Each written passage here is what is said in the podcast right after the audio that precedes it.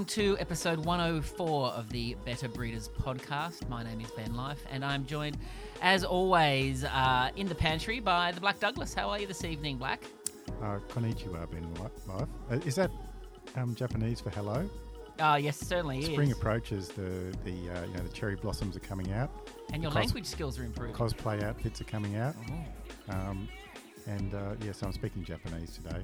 Fantastic. occasionally. You always bring out a new language for us. It's hard to segue from there, really, isn't it? But Well, well, you can always segue to my groin, and so uh, this week I'm carrying a bit of an injury, uh, Black. I, as you get older, I find even when you when you bend over to pick up a big pen, you, you sort of tend to do some sort of damage, and just injuries are so, as they're just so commonplace, doing the most sort of dull and everyday things. I mean, are you, are you carrying any injuries at present? um, uh, no, no, not not as such. But do tell me more about your groin strain. It's it's slightly concerning. Well, it is concerning. I felt a, twe- a, a little tweak of it this morning, and um, it's it's nothing too bad, but I'm, I'm a bit concerned about having to seek treatment because um, men hate doctors, um, and we'll do anything not to go to the doctor, though we will complain endlessly about our uh, ailments. But going to see a doctor to treat a groin, um, there's there's a high level of anxiety around that. You know, you want to know your doctor, but you you know you're a bit ticklish. You got to think about the sort of ice breaking jokes while he uh, presses and prods on on the most delicate of muscles, the groin. Um, so I'm, I'm a bit anxious about. I, I hope it goes away. Otherwise, I, I will have to uh, get some get some treatment. And uh, well, I just don't like going to the doctor. I don't know. I mean, are you a, are you a fan of the of the medical practice? Um, well, I, I I was a big fan of the young doctors oh yeah, back in the day. yeah. you know, um, uh, you know, Joe Hasham was on the Young Doctors. Yeah. So, you know, Uh, Kim Ran was Yeah. on the Young Doctors. Karen Pinney, one of our favourite actresses. Mark Holden. Mark Holden, and was it? It Well, wasn't. he's our lawyer, isn't he? Yeah, He's- for for all, all our He is our dealing. lawyer. Yeah, he is. And um, it wasn't. I always think it was Alan Alda. It was Alan Dale, I think, who he of all of them kind of made it in in the US, and he has. Uh, done a lot of roles, um, and he pops up in the in the strangest of blockbuster movies. But I just remember him as the young spunk Doctor Forrest from the Young Doctors. Oh my god. Yeah, so so there's that ailment, which I think will be, you know, I think it'll resolve itself, and and I'm no doubt will will find myself in an embarrassing situation. There's a, there's another little medical surprise coming for me, and as I near my half century, I'm told that the Australian government sends out a little little happy birthday on your 50th, and that that tends to be a uh, a self examination kit. Um, not quite sure. Both you and I are approaching that date. That's the um. That's the the, the colorectal. yes, it is. uh, Yeah. Yeah, and Is there a suppository involved? look, Because I, you might as well shove them up your ass for all the good they're going to do. Your suppositories. well, I've got a 12 year old son who might have to be my uh, GP when it comes to uh, when it comes to uh, the home kit because. Uh, yeah, as you hit 50, I, I think it used to be 45 when you used to get the first internal an examination. And thank goodness for science, they realised that it actually did more damage than good. And you can read that whichever way you want. Uh, you know, the doctor with the glove and, and the KY on the tip. I mean, I don't know what he's feeling around for, but you know, I mean, I, when I get dressed in the dark, you know, you know, I always put on my shirt back to front. So I hope, I hope I get a better result. Oh dear, it's uh, funny and, and terrifying at the same time. Um, but we're not here to talk about medical problems, though. We could probably rabbit on all day. Uh, a highlight of my week this week is that Paul Kelly has a new album out. Paul Kelly, the great Australian songwriter. There's been a Mm. number of Paul Kellys in Australian Mm. history. Maybe a journalist, a politician and, and many others. I'm sure if you went into the uh, into the white pages. But he's got a new album out. It's his it's his first The number Paul one Kelly. album. His first number one album. Um, which after oh, is it really? yeah after about 25 albums is an incredible uh, feat. And I think uh, well I, I know I watched a documentary on him on Netflix the other night. And the one thing that strikes me about Paul Kelly is he uh, he's a storyteller in song. Mm. And uh, I, I think when you listen to his songs, and if I think of my favourite songs, you know, there's Bradman, there's Adelaide, there's that um, from from St Kilda to King's Cross, or the other way Mm. around. And uh, you and I have always been fans of storytelling in music, and and I look, I don't think you can sort of generationally say that was better then than it is now, but um, I definitely love a well-told tale with hopefully finger clips, finger clicks, and hand snaps, Mm. hand claps. and snaps. I mean, do you have a favourite story, story and song? Uh, well, Paul, a, a, a lesser known Paul Kelly song is one he did of the great cricketer called Shane Warne, yeah, who, who was a controversial figure, He not was. only for his um, fantastic uh, bowling skills, but he had a very interesting personal life, didn't he, Paul? He uh, did. Shane Warne. he did. He liked to And text message and wear leopard skin underpants. and, and ta- ta- ha- a creative use of um, prescription drugs on the advice of his oh mum. yeah, he was the brilliant thing about Shane Warne is he never looked like an athlete. He never looked fit, but he was a supreme athlete. And you know, there's if you go online and look at images of Shane Warne, which I have, and I won't tell you why, but you look at it and you, there he is with a cigarette and a beer, and and I love the idea that an Australian athlete can be at the absolute top of their game, um, and still be unfit and and carrying pub habits. But we- we're here to talk about Paul Kelly more than Shane Warne. But when when you mentioned um, this morning that you or you you shared a Paul Kelly song about Shane Warne, I went I looked it up on YouTube, and then on the right there was a recommendation, which is a, a Kevin Bloody Wilson uh, version of the song Shane Warne. Oh, really? Um, yeah, it had sort of girls in in lingerie, sort of an addicted to love looking clip. But but Kevin Bloody Wilson, if you don't know, he's a he's a coarse uh, Australian comic, probably best suited to the uh, you know the, the mining mining towns of Australia. He yeah, works the blue. fly in, fly out oh crowd. yeah, he works yeah, very FIFO blue. crowd. Um, Paul Kelly's Paul Kelly's Shane Warne ode was was more nuanced, Mm. and it was and it was far. you know, I think it was more clever. Um, but then you know, if I think about it, Australia has a long tradition of storytelling in song. Um, I remember Midnight Oil growing up, talk, Midnight Oil growing up, talking about the bus to Bondi or being at Mid Wynyard Station, all these sort of landmarks that we used to live, Hmm. you know, in, on a, on a day-to-day basis. I was thinking when Cold Chisel wrote about flame trees, were they talking about the, the streets of Tamworth? I'm not quite sure. Is there some sort of hidden meaning that I'm not aware of? Well, it was it was. I, I believe Don Catfish Walker Mm. wrote that song, Ben He did. Life, and he, I remember hearing an interview. He was actually actually about Grafton and the jacarandas, It not about flame Grafton. trails, not about flame trees at all. Oh, There you go. well, bloody hell! Um, I also uh, But jacarandas, you know, wrong number of syllables or something. exactly Some sort of did, didn't didn't like fit that. in, and I Don't think go to rock songs for your factual information. that's the that's the take home message here.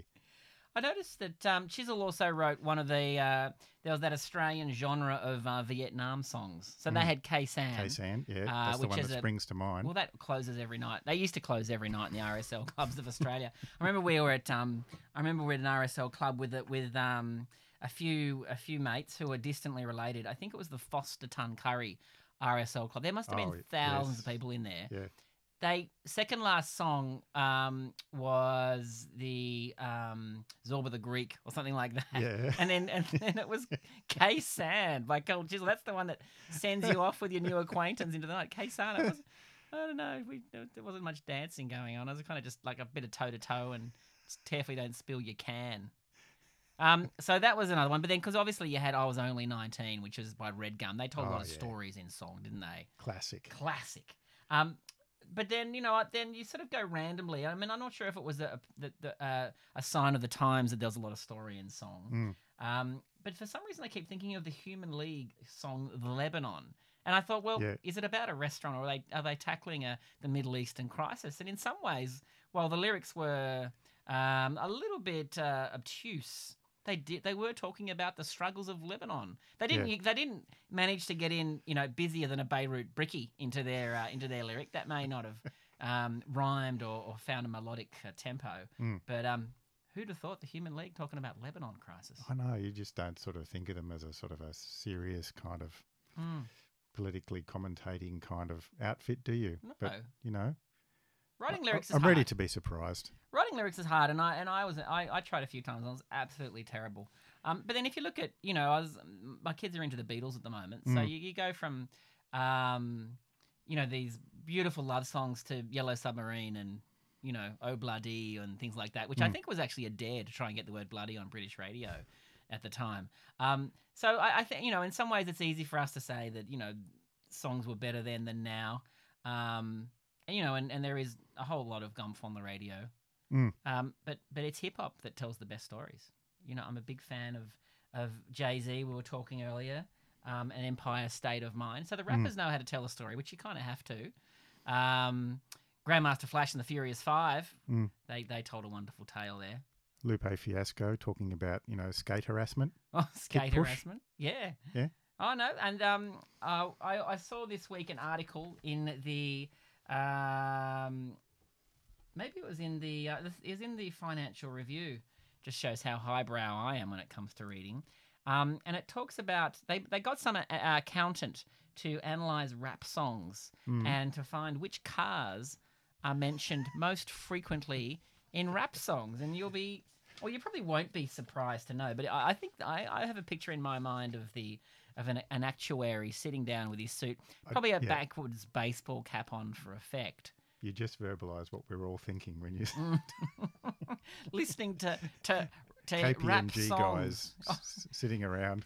Yeah. Yeah, they've got a brief. You blokes, I want you to to analyze these hundred rap songs and tell us which car is mentioned the most. So, um, the top twenty songs over the past three years that mentioned these brands or their products. Number one, quite easily, was Rolls Royce. Yeah, I thought Rolls Royce was a little bit old fashioned for the rapper.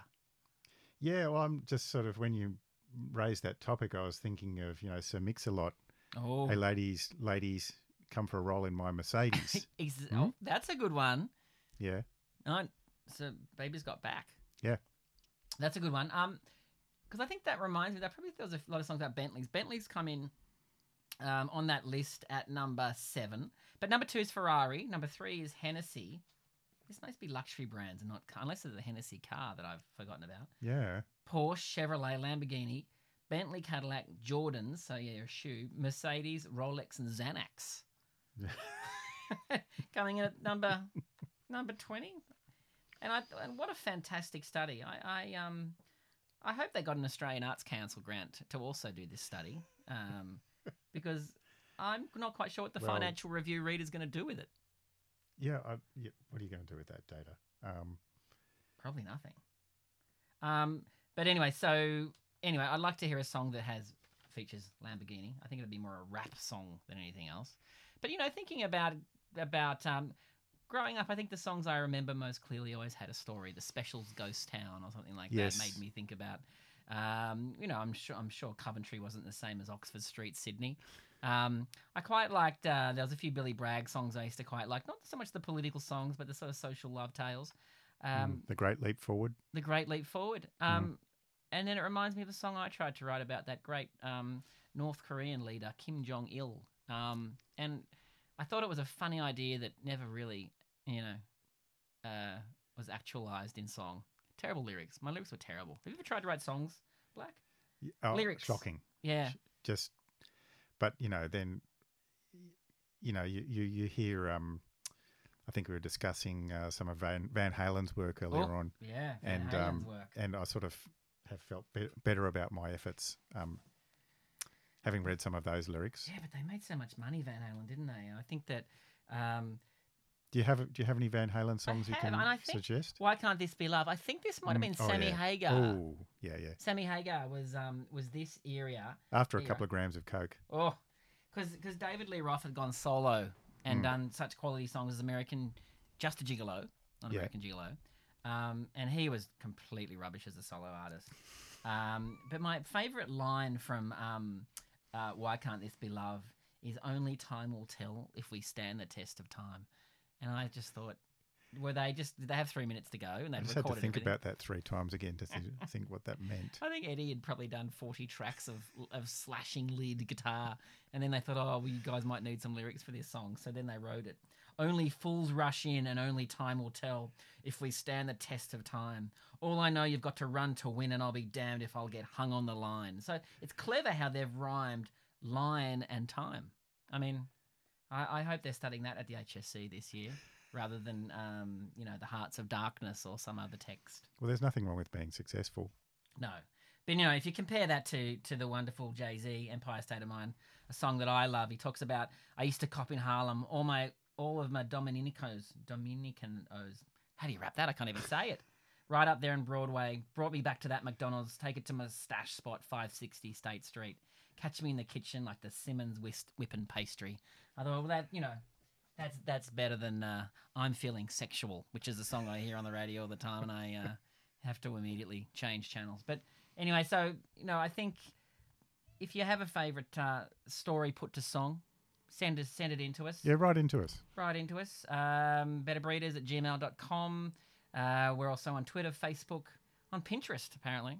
Mm. I'll, I'll, I'll, I'll show you what that's Are our about. social people across that? Um, apparently, it's growing with males. Pinterest is a, Mm. is a major social platform, but it's definitely growing with males. Um, talking of hip hop, I, as much as I really, you know, I struggled to read the lyrics to a Jay Z song, and I had this uh, crisis of confidence as I started to read it, thinking, do I put on an American twang? Do I try and rap it out? Do I just read it like Mm. it's, um, you know, it's a Pam Ayres poem? And it makes me think a lot about hi- the Australian adoption of hip hop fashion, language, and styling, um, which is just completely sort of out of context in this in this wide brown land. Have you noticed? Cultural misappropriation, I think, is mis- the phrase you're Yeah. searching for there, Ben Life. I, I, I, see people talking, calling each other girlfriend, you know, Yeah. and calling people their bae, B A E. And I get this if if you it's When you beyond, said that, I was just making the emoji with the clenched teeth. yeah, and I, and I and I've always had a problem with the cultural appropriation of hip hop in Australia. Um, what are your thoughts? The the backwards baseball cap, the uh, the pants showing crack, you know, the the, the low down gene. I mean, Look, what is it? Does it have a place? I just think of. Let me put it this way. I was listening to a f- few of my favourite Shannon Knoll tracks this morning, Oh yes, and he just a few of your favourites. There's more yeah, than yeah. one. Oh yeah, yeah. Yeah. His What About version Me? of "What About Me." Oh yeah, yeah. yeah. and and Drive. That's Oh, a great yeah, song. Yeah, drive. And um, you know, I just sort of thought, wouldn't it be great if Nolsey, Nolsey's done rock, oh, okay? Yeah. So imagine if he did hip hop. Imagine if he turned around and did hip hop. And I thought, no, that'd be really terrible. What if he did it? What if he? What if his record company just had the money and said like, "Who do you want? Oh, I like Public Enemy. Okay, we're gonna get Chuck D to guest and spit out a few rhymes, and Knowlesy would just be into that. And then there'd be this meeting of With Public Enemy. with Public Enemy. There'd be this meeting of Knowlesy and Chuck D and Flavor Flav and Professor Griff, and Yeah. and it would be. Uh, Do you think they'd be into it? Would they go for it? I don't think they'd. They probably. I don't think they've been open to the, you know, invited to the opening of a Westfield lately, have they? They'd Not probably, like. They'd probably dive on the money. They haven't been arrested outside Crazy Horse in Adelaide recently either, as I believe Knowlesy was. But he's a country boy, I think, isn't he, in a ute? So Yeah. maybe when they arrive at the airport, Knowlesy would turn up in his in his Hilux, you know, and um and uh, you know he'd he'd take them to the recording studio. I don't know what they'd talk about. You know, they'd wonder what that thing on his chin is, that soul patch that he has. Well, it'd probably be a bit, a little bit like the conversation between Run DMC and Aerosmith Oh. back in the day. Remember Mary Mary? Absolutely, walk this way. yeah, Walk this way. But um, but I, I, I know, like I, I, I think were you with me? We saw Public Enemy in Australia once when they We first did. came out. It was phenomenal. It was outrageously good. Yeah, and, and I think they were probably supported by Naughty by Nature that night or something like that. And it Mm. was so hip hop, and we were all there, but it was a sea of, of, of white suburban kids Mm. just nodding their heads, and some of them were throwing kind of shapes in the air, like you know they'd seen on a Naughty by, Naughty by Nature video, not because I hate you, Naughty by Nature, and and uh, it was the most confused audience I've ever seen in my life, unsure how to act. And this is uh, going on twenty five years ago, I'd say. Um, Mm. and and at the time, it was one of the very first hip shops hip hop shows that ever made it to Australia. Mhm. Um, and uh, I don't think we've really evolved from that utter confusion. I know there's a big Aussie hip hop scene, um, and a lot of stories going on in those songs. Mm. Um, There is a bit of storytelling. but there's a lot that's- of they want to sort of adopt the stylings of American hip hop, the gold chains, except they Mm. have just got one from Paddy's Markets, which is sort of gold plated plastic or something like that. You know, the backward the backwards cap. I'm not Mm. sure if we have the reds and the blues, the Crips and the Bloods going on in Australia either. Um, Yeah, there's not much storytelling to tell, is there? It's sort of like mm. you know, um, you know, missed missed out on some specials at you know. Kmart during the sales or something like that at Castle Hill, Westfield. Exactly. I always thought that Australia would produce an act like the Beastie Boys. That was kind of Mm. brats, you know, singing about, you know, uh, having a dispute with your mother. But I don't think uh, we, we never really got that. Hip hop became. Were you okay with the Beastie Boys? I I liked that first album because I remember we were both first year at uni when uh, Yes. that came out, and Fight for Your Right to Party, No Sleep Till Brooklyn, um, Ill Communication, I think it was, just Mm. blew our minds, right? Um, and I and then they then we saw them play. I think at the DY Hotel. There's 200 people there. That was Yeah. the Paul's Boutique because they went mega suc- mega successful, and then they sort of um, were embarrassed about their earlier work. Mm. And then suddenly they spent the, rest of their careers apologizing for being bratty rappers. Mm. Um, so the shows I saw were absolutely fantastic, but I liked them less the more righteous they got. And I think that's a common theme in music as well. Like, you know, Mm. they were a better they were a better hip hop bratty hip hop act than than they were friends of the Dalai Lama. It's always uh, it's always a struggle from the difficult second album onwards, isn't it? Oh yeah. I mean, we never got that far. No.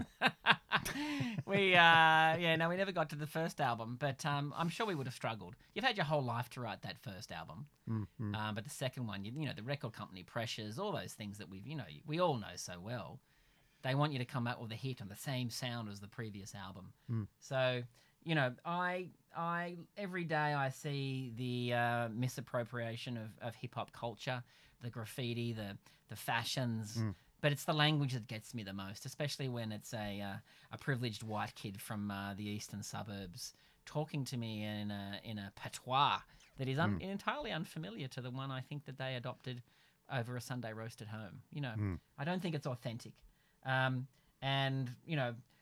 Maybe, maybe I'm biased. My mum didn't like Americans. I'll put it out there. She never liked think or thought much of Americans. She thought they were crass.